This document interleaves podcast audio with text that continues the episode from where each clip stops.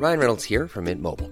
With the price of just about everything going up during inflation, we thought we'd bring our prices down.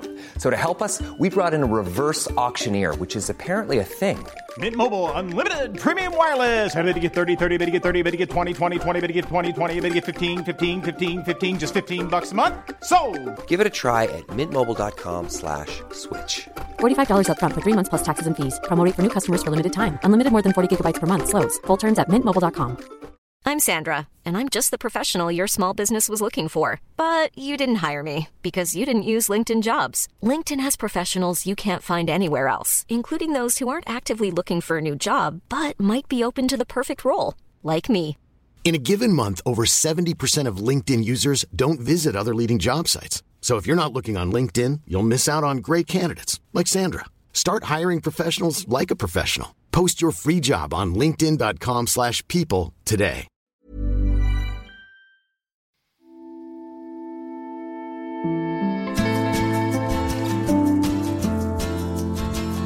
Hi, Rebecca. Hi, John. And hello, listeners. This is the News Items Podcast from The Recount and iHeartRadio, bringing you news items that we think are interesting, important, or both. It's Monday, April 26th. As we usually do, we'll start with two important science and tech headlines and then get into the news items. John, what's on the agenda today? Two good political stories. Biden's approval rating is so so, and Boris Johnson and Dominic Cummings are in a cage death match. A cage death match. Can't wait. Can't wait to hear about it. And you, Rebecca? Okay, so I'm going to get into ESG funds. That's environmental, social, and governance oriented funds. They're attracting massive amounts of investment, but paradoxically, that may lead to a sin premium on non ESG stocks. We'll explain what that is.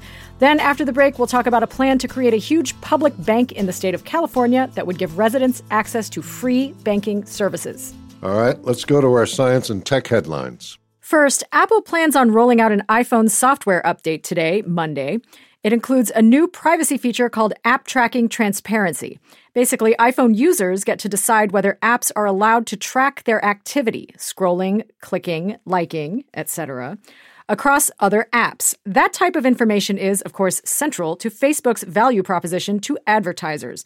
That's really the entire business model, in fact.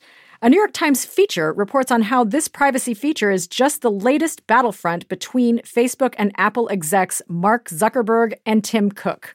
John, what's your take on the increasing hostility between the CEOs of Facebook and Apple? I think this has been going on for some time, right? Mm-hmm. They're mutually dependent, right? People use their iPhones to access WhatsApp, Instagram, Facebook itself.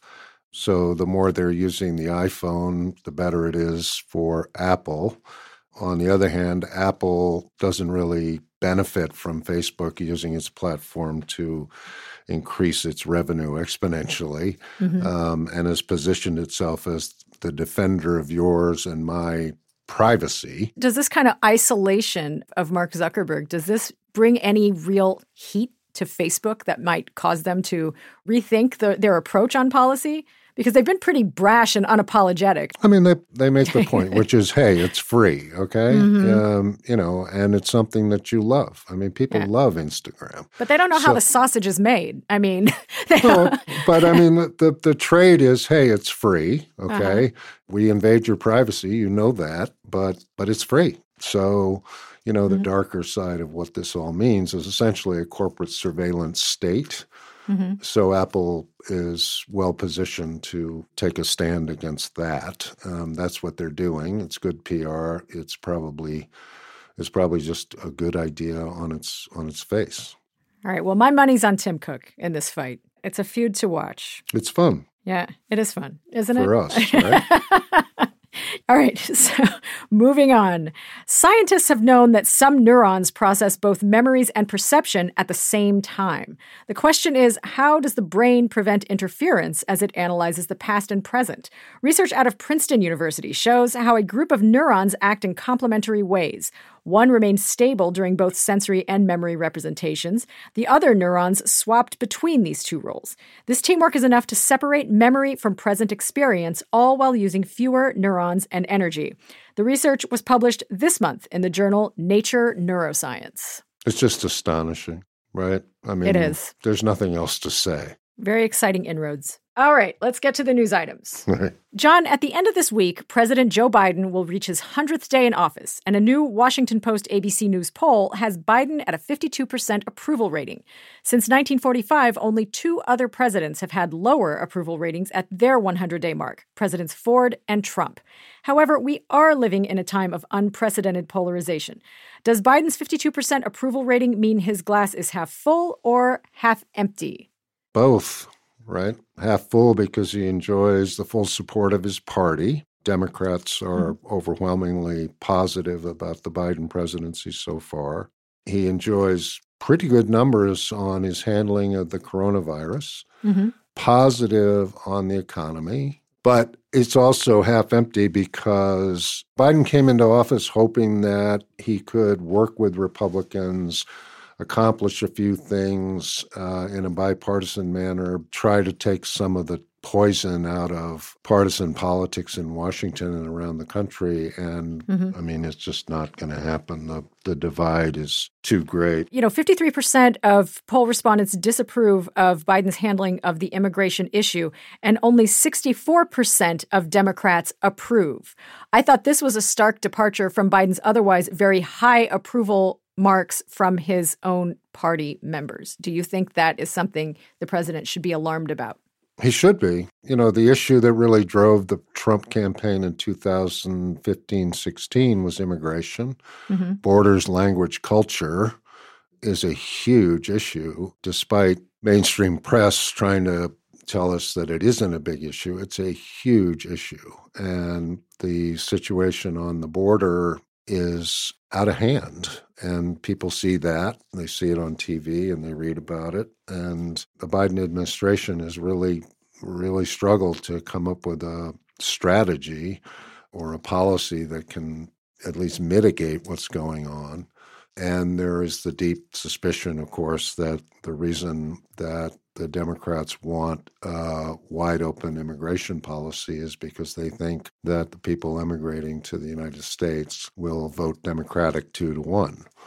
So, you know, it's a real point of vulnerability. The Republicans probably have three arguments at this point for the midterm elections. The big one is immigration. Mm-hmm. Second one would be sort of big government, liberal overreach, etc. And the third is support for the police. That's going to be a huge issue in 2022. Let's put a lid on this one and move on to the next news item. Right. Dominic Cummings, the former chief advisor to UK Prime Minister Boris Johnson, is expected to blame Johnson personally for tens of thousands of second wave COVID deaths at an appearance before members of parliament next month. Specifically, he intends to accuse Johnson of being too slow to close the border and of indifference toward the potential death toll. The fight between the two former allies has been brewing for months. Cummings was fired last year, and three conservative friendly newspapers recently named him as the source behind damaging leaks last October.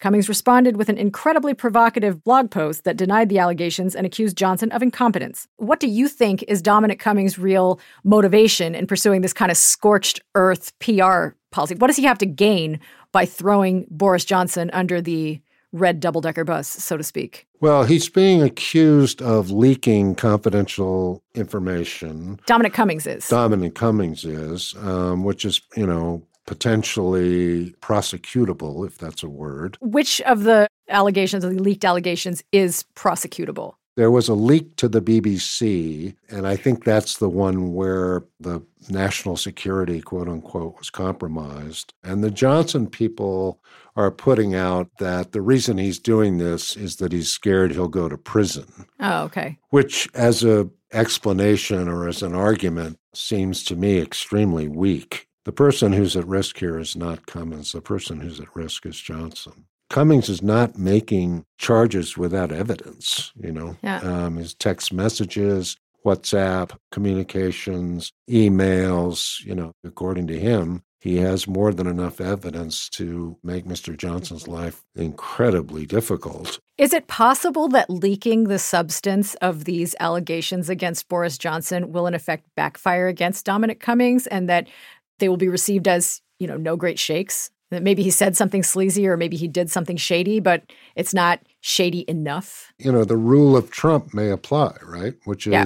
the next scandal, which you just absolutely can't believe that anybody could get away with, is immediately followed up by another scandal that's even more extraordinary. Another, yeah. And the net result is that you just sort of turn it off and life goes on. I mean, if I were the Johnson people, I would get out all the bad stuff now Yeah. and expect that in two weeks from now, the conversation will have shifted to something else. And, Uh-huh. you know, the Labor Party will be gas bagging on and on about this being a violation of that and on and on. But it may be that the presumption of the electorate is such that the whole thing is so corrupt, it doesn't matter which corrupt person runs it. Do you think Boris Johnson can survive this? I do. I do. Yeah. You know, look, it's not going to be easy, right? And it's going to be a lot of embarrassing stuff that comes out. But I don't know what the alternative is, right? Mhm. And that's sort of his insurance policy is that at the moment there's no real alternative to Johnson. So, yes, it's all true, but we'll slog along and see what happens later. Well, that'll be another another uh another nasty matchup to watch. All right, moving along.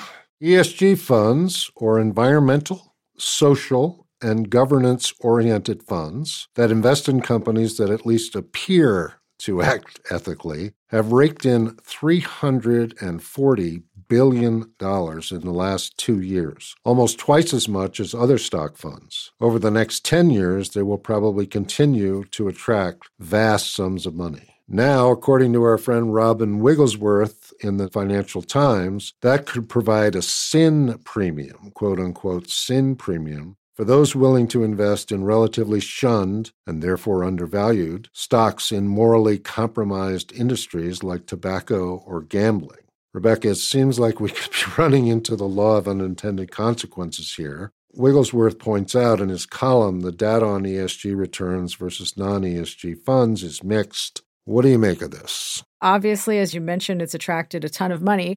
One big reason for this is that you have a whole wave of institutional investors, like, for example, Canadian pension funds or sovereign wealth funds or you know major institutions like BlackRock, Fidelity, et cetera, et cetera, who have mandates that they have to invest according to some kind of ESG guidelines. There's also the issue of what, you know, what is an ESG stock? I think one maybe more mundane explanation for the popularity of these funds is that it's sort of a built-in case for active management which has been fighting the shift to passive investment strategies through investing in, in uh, ETFs or in index funds in recent years. Because there's no clear cut benchmark about what is an ESG stock, what is a sustainable investment strategy, makes it very easy to say, well, we take an active approach to selecting stocks that fit these criteria. And this is the kind of impact benchmark that we're measuring up against. It's not so easy to do ESG investing using a passive strategy. So there's no uh, benchmark ESG fund. It's just There are like clean energy ETFs, but the universe of ESG is is vast.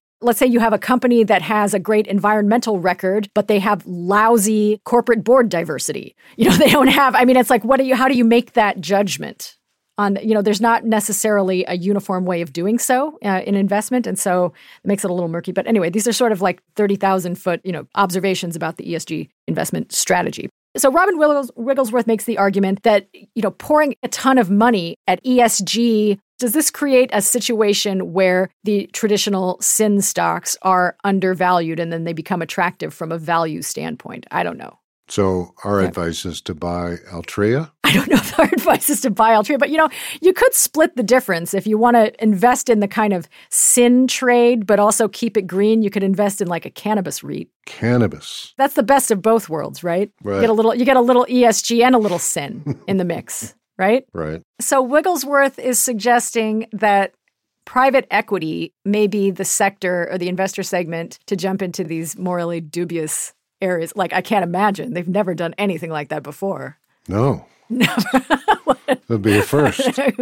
I mean, usually private equity is looking for kind of short term pain, long term gain. I mean, the one thing we do know is that gambling will attract investment. I Yeah. mean, big time. Everybody's investing in it, right? Yeah. Everybody from Fox to God Yeah. knows who else. So that will definitely not lack for investor enthusiasm. Yeah. And in order to gamble, you need to be stoned. So Cannabis Yeah. will do well. Yeah. And then you probably need to take the edge off so you have a couple of drinks. And so that'll do well. The only one that it would seem to me where the path is downward is tobacco. So they're going to have to buy up all the cannabis companies and Yeah. then they'll be back in business attracting investment. So the, the bottom line is that we may be on the cusp of a massive secular bull market in sin. I like it. All right. I like it. We're long sin. We're we're in with sin. In with Yes. sin, whatever it may be. Anyway, we'll take a quick break to hear from our sponsors, and we will be right back. It's that time of the year. Your vacation is coming up. You can already hear the beach waves, feel the warm breeze, relax, and think about work. You really, really want it all to work out while you're away. Monday.com gives you and the team that peace of mind. When all work is on one platform and everyone's in sync, things just flow wherever you are.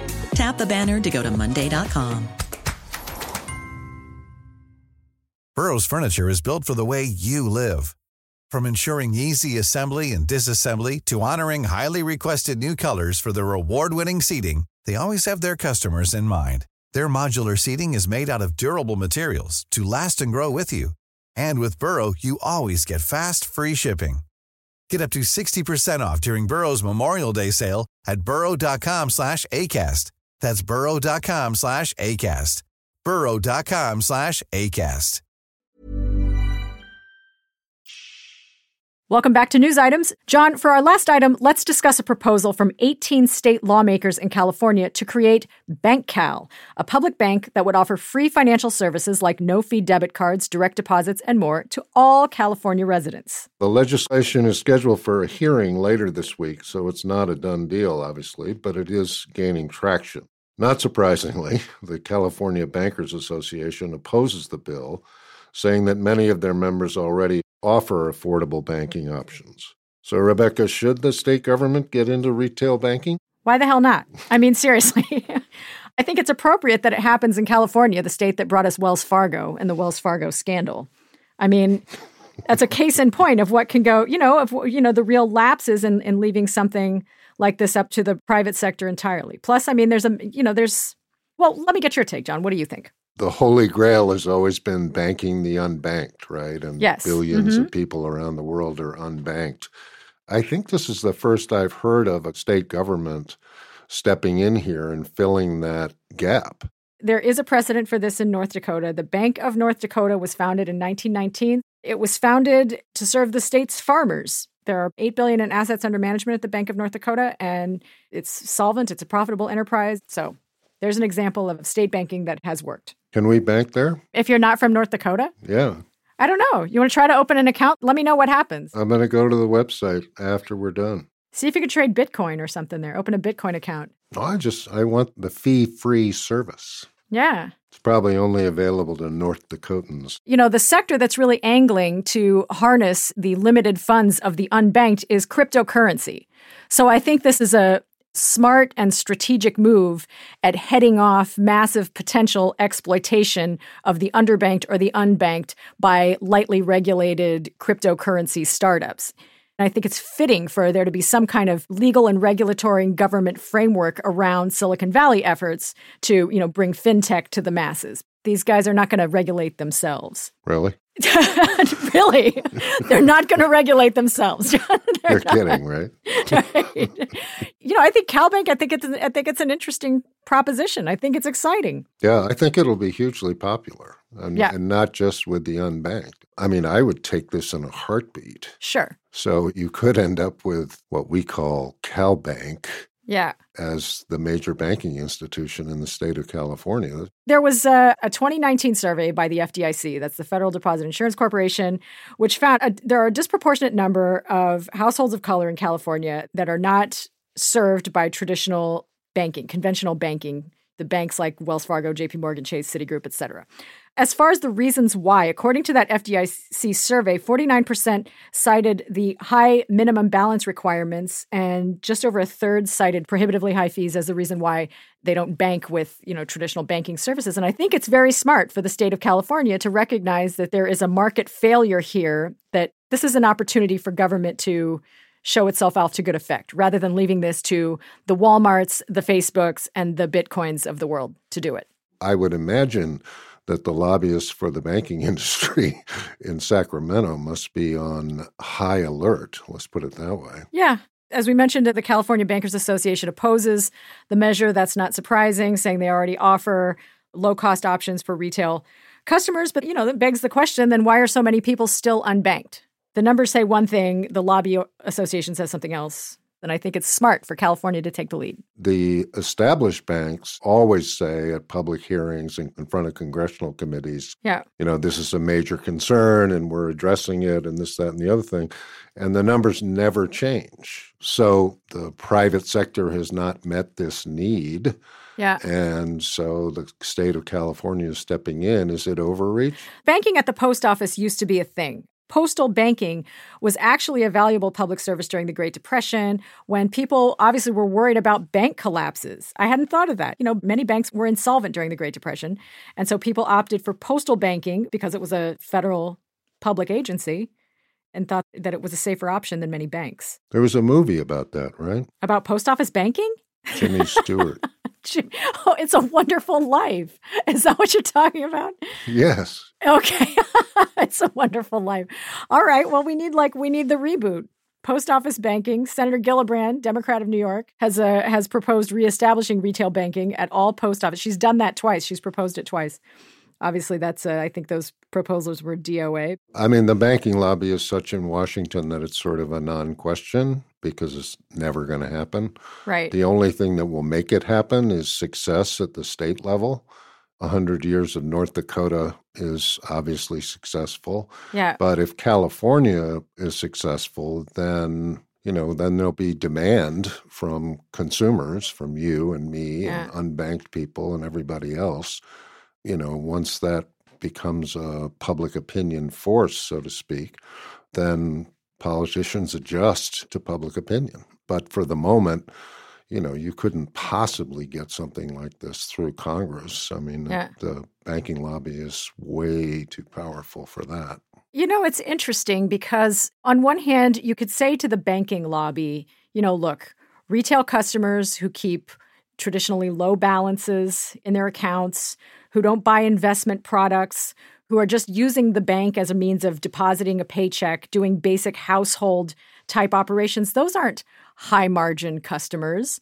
But then you ask, but are they? Right? I mean, the banks wouldn't be so eager to hold on to them if they weren't high margin customers, right? Yeah, Which I think. I mean, I think it's the uh, you know there's Overdraft all sorts fees. of fees, overdrafts, and if you had credit cards, you know, you might fall back on your payments and then the next thing you know the interest rate is 19 or 21 or 25% depending on your credit rating mm-hmm. that's very profitable business so auto loans you know mortgages all that stuff those are very profitable pieces of business Absolutely. it's going to be a good story though It's a good idea. one we can follow So, yeah, I wouldn't have known about this Bank Cal story without news items. I'm glad I'm a subscriber.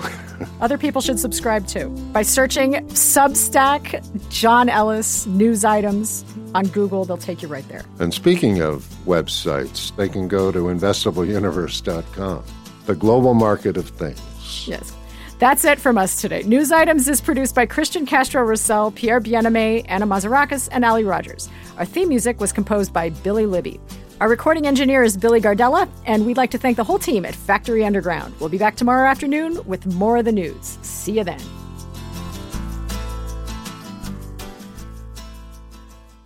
everybody hates Mark Zuckerberg.